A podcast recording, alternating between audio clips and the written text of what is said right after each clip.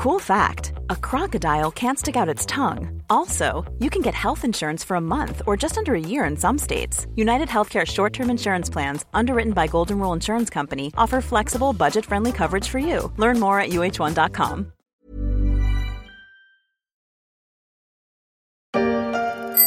De petite reine cette année. Voici les Français privés de Tour de France pour la première fois depuis la fin de la Seconde Guerre mondiale. Pour certains, les après-midi de juillet vont être longs.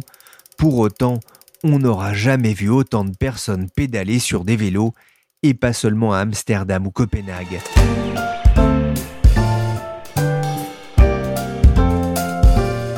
Je suis Pierrick Fay, vous écoutez La Story, le podcast d'actualité des échos, et on va voir comment le vélo a pris le pouvoir en ville et pour combien de temps.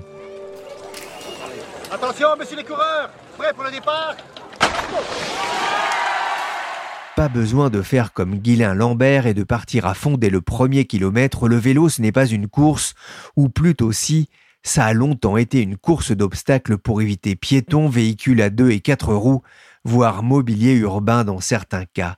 Mais depuis l'épisode d'épidémie de Covid-19, de nombreux Français se sont mis au vélo, délaissant un temps des transports en commun jugés peu sûrs face au virus. Depuis quelques jours, ce magasin de vélos de sport haut de gamme ne désemplit pas. Ici, les prix vont de 2000 à plus de 10 000 euros. Actuellement, les clients n'hésitent pas à casser leur tirelire. Casser sa tirelire pour un vélo, entend-on dans ce reportage de France 3 à Dijon. Le phénomène n'est pas que parisien, mais très urbain. Les ventes de vélos explosent. Dans certains endroits, il y a même des ruptures de stock, une passion qui n'est sans doute pas due à l'excès de pâtes consommées pendant le confinement. Pour y voir plus clair, j'ai contacté Decathlon, le distributeur de matériel de sport est devenu le premier vendeur de vélos en France, même si les détaillants, les fameux vendeurs du coin de la rue, assure encore la moitié des ventes en termes de chiffre d'affaires. J'ai pris rendez-vous téléphonique avec Émilien Callard. Il est responsable du développement de la mobilité de l'agglomération de Paris chez Decathlon et il a constaté aussi un regain d'intérêt pour le vélo. Depuis le 11 mai, euh, depuis le déconfinement, nous avons euh, quatre fois plus de demandes que d'habitude. L'ensemble des vélos aujourd'hui sont recherchés par nos clients, euh, que ce soit du vélo à assistance électrique ou alors du vélo qu'on appelle du vélo musculaire. Effet assez étonnant, c'est qu'on a également beaucoup de demandes sur le vélo enfant. Ça vous a surpris? Non, on n'a pas été surpris puisque deux semaines avant le déconfinement, on a pu observer euh, beaucoup de demandes sur, euh, sur le vélo sur notre site internet. Voilà, donc on, s'est préparé pour pouvoir accueillir euh, cette demande exceptionnelle à partir du lundi 11 mai. Le succès des vélos électriques est réel, mais Émilien, vous évoquez aussi le cas des, vélos pliants C'est le cas, effectivement. Il y a également une demande croissante pour le vélo pliant. C'est un vélo qui correspond bien aux, personnes qui habitent en, ville, notamment parce que le vélo peut être rangé assez facilement, il est compact, il est facile de le transporter. Voilà, donc ça correspond bien aux personnes qui souhaitent se déplacer en ville en vélo. Vous parlez d'une demande exceptionnelle. Nous, on a contacté plusieurs magasins, notamment sur Internet, pas seulement Decathlon. Il y a quasiment plus de vélos en vente. C'est aussi le cas chez vous? Alors, nous avons quelques références en rupture. Par contre, d'une manière générale, on est capable de pouvoir euh, satisfaire la demande. Euh, à partir du moment où un modèle est en rupture, on est capable aussi de conseiller un, un client sur un modèle qui correspondra à son besoin. C'est plus un problème de production aujourd'hui, j'imagine, ces ruptures de stock en termes de production, euh, il faut prendre en compte aussi euh, l'historique, évidemment, le confinement et, l'arrêt de l'assemblage des vélos. Donc, euh, depuis qu'on a observé une demande croissante, notamment sur Internet, deux semaines avant le déconfinement, on s'est aussi organisé pour augmenter notre capacité d'assemblage vélo et permettre de pouvoir livrer les magasins le, plus rapidement possible et répondre aux, besoins immédiats de chacun de nos clients. Bonjour, vous allez découvrir l'usine d'assemblage située au Bitume Village. Calibrée pour produire 180 000 vélos à l'année, elle expédie des vélos prêts à rouler à destination des magasins Decathlon de Paris à Amsterdam. C'est vrai que Decathlon a construit sur le site d'une ancienne usine Seita à Lille, sur plus de 18 hectares, un lieu unique dédié aux vélos, avec un magasin, des pistes de test de vélos et donc une usine d'assemblage. J'ai profité d'avoir Emilien au téléphone pour lui demander ce que disaient ses clients, ce qui les motivait à acheter des vélos. Il y a deux types de demandes. Une première demande qui correspond aux besoins euh, de substitution au transport en commun. Il y a des clients qui souhaitent aujourd'hui euh, utiliser leur vélo quotidiennement pour faire le trajet finalement domicile-travail. Et puis on a une seconde demande qui est plutôt une demande qui correspond à un besoin de partager sont en libre en famille. C'est pour ça qu'on a aussi euh, une demande croissante sur les vélos enfants. Pour Émilien, la demande ne devrait pas se tarir tout de suite. Et pour accompagner cet engouement, le groupe nordiste va lancer en test une offre de location sans engagement dans la semaine du 7 juin, dans un premier temps à Paris, puis à Lyon. Oui, on, va lancer un service euh, d'abonnement. Ce que l'on veut, c'est être capable de proposer différents services en fonction des besoins immédiats, mais des besoins futurs aussi. C'est pour ça que l'on souhaite proposer euh, le service de location de vélo Decathlon Rent à partir du mois de juin. Donc c'est sans engagement. Hein. Vous pouvez louer euh, quatre types de vélos différents. Vous avez deux modèles de vélos électriques, un modèle de vélo pliant électrique et un modèle ville électrique classique. Et ensuite, vous avez des vélos musculaires, deux types de vélos musculaires pour pouvoir répondre aux, besoins des utilisateurs et des clients qui souhaitent se rendre au travail euh, en vélo. Ça correspond aujourd'hui à un besoin. On a eu beaucoup de questions, même avant le confinement, sur est-ce que Decathlon euh, proposait euh, la location de vélos. Voilà, donc on, a récolté aussi les retours des, des clients. ce projet n'est pas simplement lié au contexte d'aujourd'hui, c'est un projet que l'on travaille depuis de nombreux mois.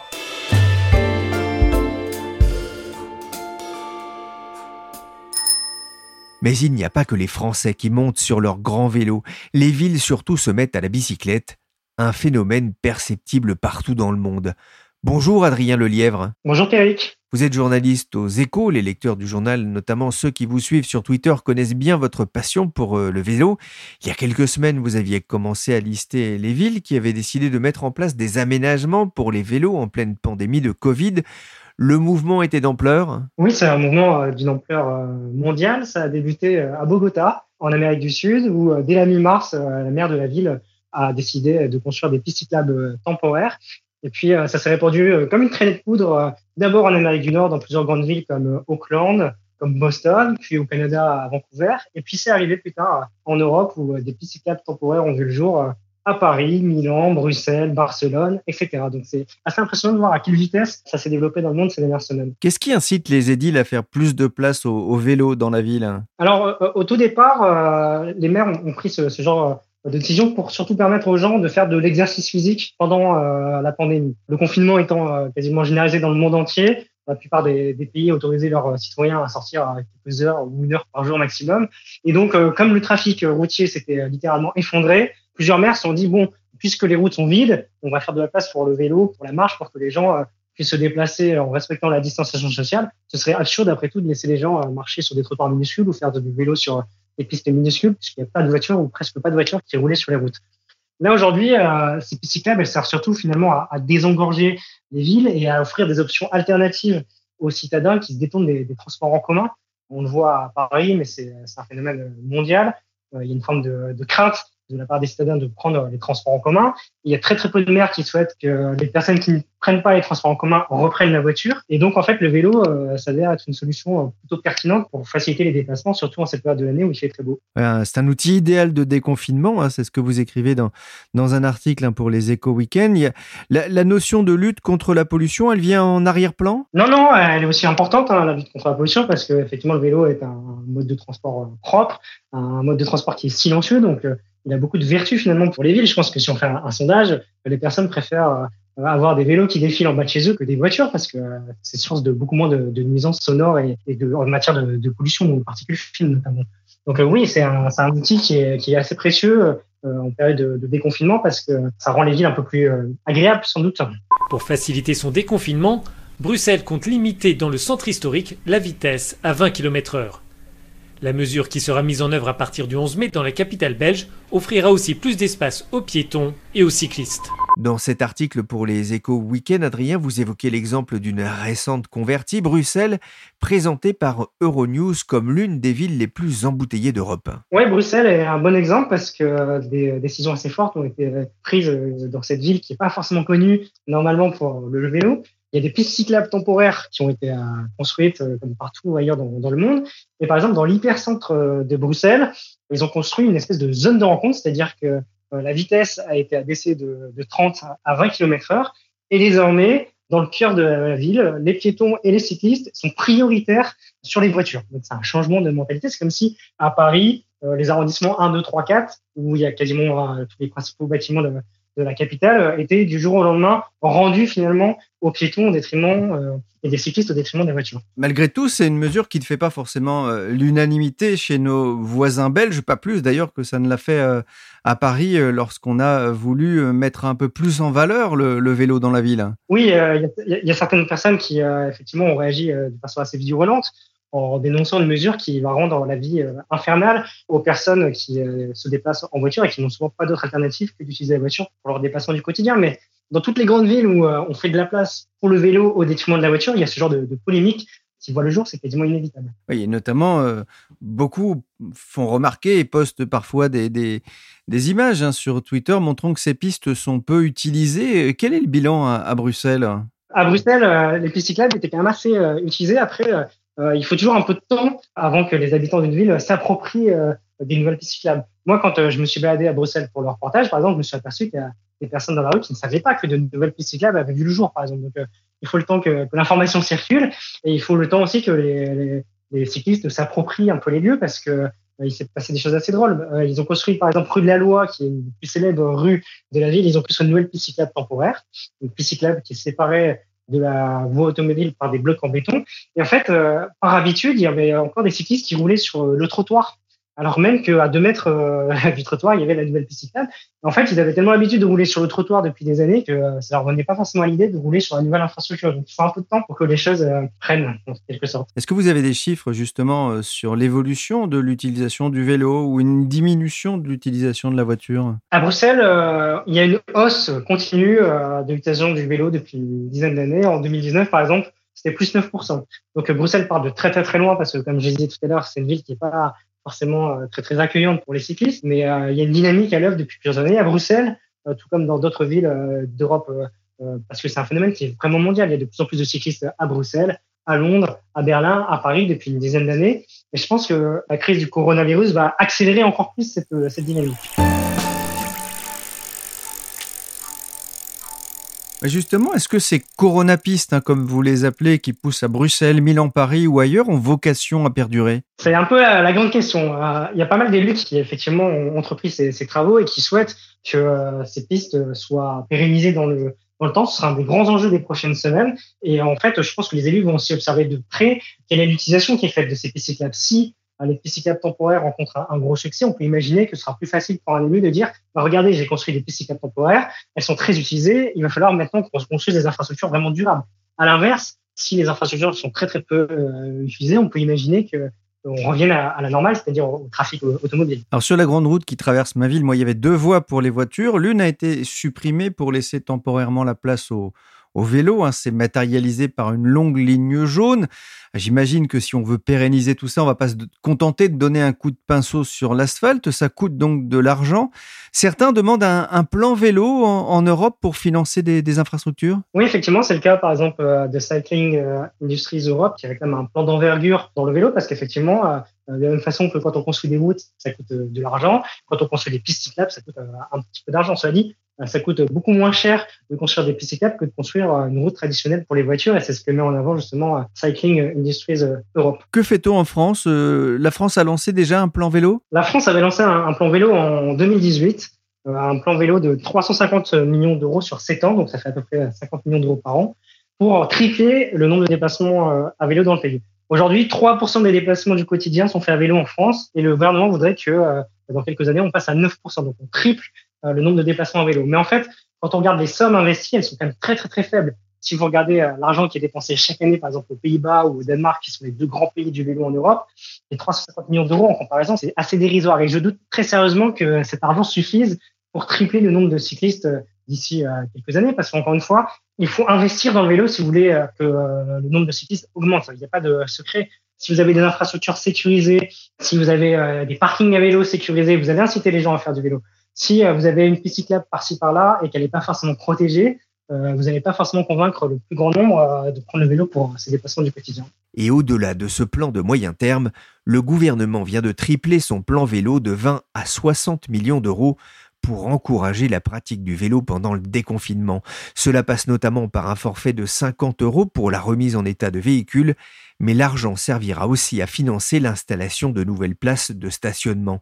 Un autre phénomène pourrait être favorable au vélo pour se déplacer en ville ou ailleurs, c'est l'arrivée de nouvelles technologies. Qu'est-ce que vous entendez par là, Adrien? Alors j'imagine que vous faites référence à l'arrivée notamment des, vélos électriques, mais je voudrais insister sur un point, c'est avant tout l'infrastructure qui euh, permet de démocratiser le vélo. Vous allez convaincre des personnes âgées, vous allez convaincre des enfants de faire euh, du vélo si il y a euh, des infrastructures sécurisées, parce que encore une fois, vous pouvez acheter un beau vélo si vous avez peur de l'utiliser dès que vous roulez. En fait, la plupart du temps, votre vélo va, va rester au garage. Après, c'est vrai qu'on assiste à une révolution technologique depuis quelques années avec l'arrivée des modèles électriques qui permettent aussi de démocratiser le vélo dans le sens où avec un vélo électrique, vous allez pouvoir faire des distances plus longues, par exemple.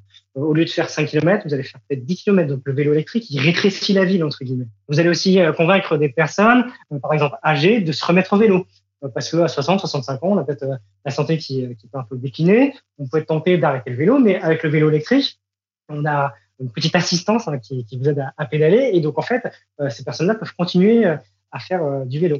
Euh, vous allez aussi convaincre par exemple des personnes qui avaient peur d'aller au travail à vélo parce qu'ils voulaient pas arriver en, sueur au travail. Ça c'est une grosse angoisse chez beaucoup de, de personnes qui réfléchissent parfois à se mettre au vélo.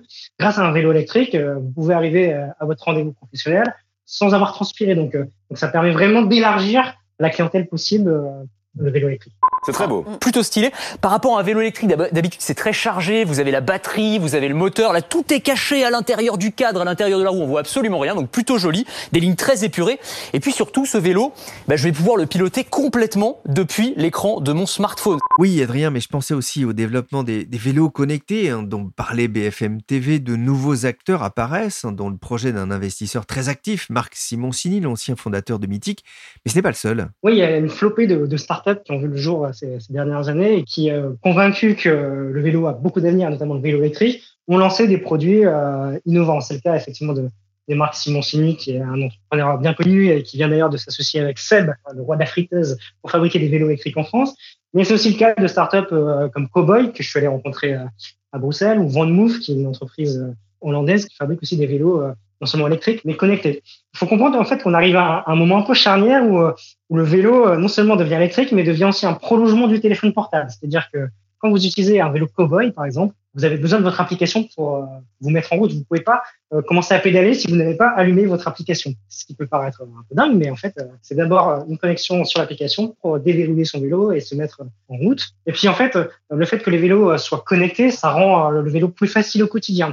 Vous avez par exemple des, des informations sur les trajets que vous allez faire. Par exemple, vous savez que vous allez faire 5 ou 6 kilomètres bah, votre téléphone portable qui est posé sur le cadre du vélo euh, vous indique le chemin à suivre. Donc en fait, c'est plus simple de se déplacer en ville. Vous avez des informations, par exemple, sur le nombre de calories que vous avez brûlé. Vous avez des informations sur le nombre de trajets que vous avez fait dans le mois. Vous pouvez aussi, grâce à votre téléphone portable, géolocaliser votre vélo. C'est-à-dire que si vous êtes au restaurant, en train de, de, boire une bière avec vos amis, vous pouvez regarder sur votre application si votre vélo est toujours au même endroit. On sait qu'il y a beaucoup de vols de vélos, c'est une vraie source d'angoisse chez les cyclistes c'est très rassurant de se dire, bah tiens, je vais regarder sur mon application pour voir si mon vélo n'a pas été déplacé. Et par exemple, Cowboy propose une chose intéressante. Dès que quelqu'un en fait déplace votre vélo, vous recevez une notification sur votre téléphone portable. On vous avertit finalement que votre vélo est en train d'être déplacé et que en général c'est pas forcément une très très bonne nouvelle. Et puis par ailleurs, ça aide aussi à la police à retrouver des vélos parce que en fait vous avez la preuve grâce à votre application que votre vélo a été déplacé. Et par exemple, si votre vélo a été volé et qu'il est stocké dans, dans un hangar eh ben, la police peut le retrouver euh, assez facilement. Au-delà de cette technologie, on voit de toute façon qu'avec le vélo électrique, il est en train de se passer quelque chose. C'est vraiment ce, euh, ce qu'on appelle ces vélos à assistance euh, électrique qui sont en train de, de, de tirer les ventes Oui, c'est assez fascinant. Par exemple, en France, en 2019, les ventes de vélos électriques ont augmenté de 12%. Les ventes augmentent de façon continue hein, depuis 10 ans. Et dans le même temps, par exemple, les ventes de vélos musculaires, mécaniques, ont baissé de 4%, par exemple. Donc c'est intéressant, c'est un phénomène qu'on observe quasiment dans toute l'Europe. On voit une montée en puissance de l'électrique et un déclin du vélo euh, traditionnel. Et puis euh, c'est aussi une aubaine pour tous les industriels du vélo parce que évidemment les vélos électriques coûtent plus cher que les vélos euh, traditionnels. En France, aujourd'hui, en moyenne, un vélo électrique coûte 1749 euros. Ça, c'est le prix euh, d'achat moyen d'un vélo électrique en France en 2019. Donc, c'est beaucoup plus que pour un, vélo euh, traditionnel. Et donc, forcément, ça gonfle le chiffre d'affaires euh, des professionnels du cycle. Selon l'Union Sport et Cycle, il s'est vendu l'an dernier 3 400 000 vélos électriques en Europe contre 285 000 voitures électriques. Alors on est d'accord, ce n'est pas le même prix, mais ce gonflement du marché peut favoriser aussi une relocalisation de l'industrie du vélo en Europe. On en avait parlé dans un précédent podcast. L'Europe a permis de maintenir une activité d'assemblage et de production de vélos pour contrer notamment les vélos venus de Taïwan et de Chine. C'était surtout vrai en Allemagne, en Italie et aux Pays-Bas, mais on en fabrique aussi en France. Malgré tout, les vélos électriques restent chers, ce n'est pas pour toutes les bourses. Adrien, cela peut être un problème pour la démocratisation du vélo, notamment électrique? Bien sûr, le, prix reste encore euh, un frein, mais après, je pense qu'il faut aussi le, relativiser. Par exemple, si vous vendez votre voiture et que vous achetez un vélo électrique, vous allez faire finalement assez vite des, belles économies. Forcément, le vélo électrique vous coûte moins cher euh, qu'une voiture. Vous ne payez pas euh, l'essence qui alimente normalement votre voiture. Vous ne payez pas les places de parking, vous ne payez pas l'assurance. Et puis les frais d'entretien au quotidien du vélo électrique sont moins élevés que euh, les frais euh, d'une voiture, par exemple. Par ailleurs, il existe des aides pour acheter des vélos électriques. Si vous habitez dans la région Île-de-France, vous pouvez bénéficier d'une aide à, de 500 euros et même de 600 euros pour les vélos cargo, qui sont des vélos avec un gros bac à l'avant et qui permettent notamment de transporter des courses ou, des enfants. Donc, euh, si vous avez acheté un vélo 1500 euros, bah, finalement, vous mettez que 1000 euros de votre poche. Et puis par ailleurs, euh, les prix vont continuer à baisser parce que les batteries sont de moins en moins chères et parce qu'il y a des nouveaux acteurs aussi qui arrivent et qui industrialisent leur production, ce qui va faire euh, fatalement baisser les prix. Euh, cette semaine, par exemple, on a appris que Xiaomi, qui est un des plus gros vendeurs de téléphones portables, allait commercialiser dans les tout prochains jours des vélos électriques à 1000 euros en France. Xiaomi, c'est même pas n'importe quel acteur. Hein. C'est le plus gros vendeur de trottinettes électriques déjà en France. Et on peut imaginer que avec des vélos à 1000 euros, ça va démocratiser encore plus ce véhicule. Merci Émilien Callard du groupe Decathlon pour son accueil et merci à notre spécialiste de la mobilité aux échos, Adrien Lelièvre. La story, le podcast d'actualité des échos, s'est terminé pour aujourd'hui. Vous pouvez nous retrouver sur les plateformes de streaming comme Deezer et Spotify et sur les plateformes de téléchargement, Apple Podcast bien sûr, mais aussi Castbox ou Podcast Addict. N'hésitez pas à vous abonner et à partager vos émissions préférées. Pour l'actualité en temps réel, c'est sur leséchos.fr.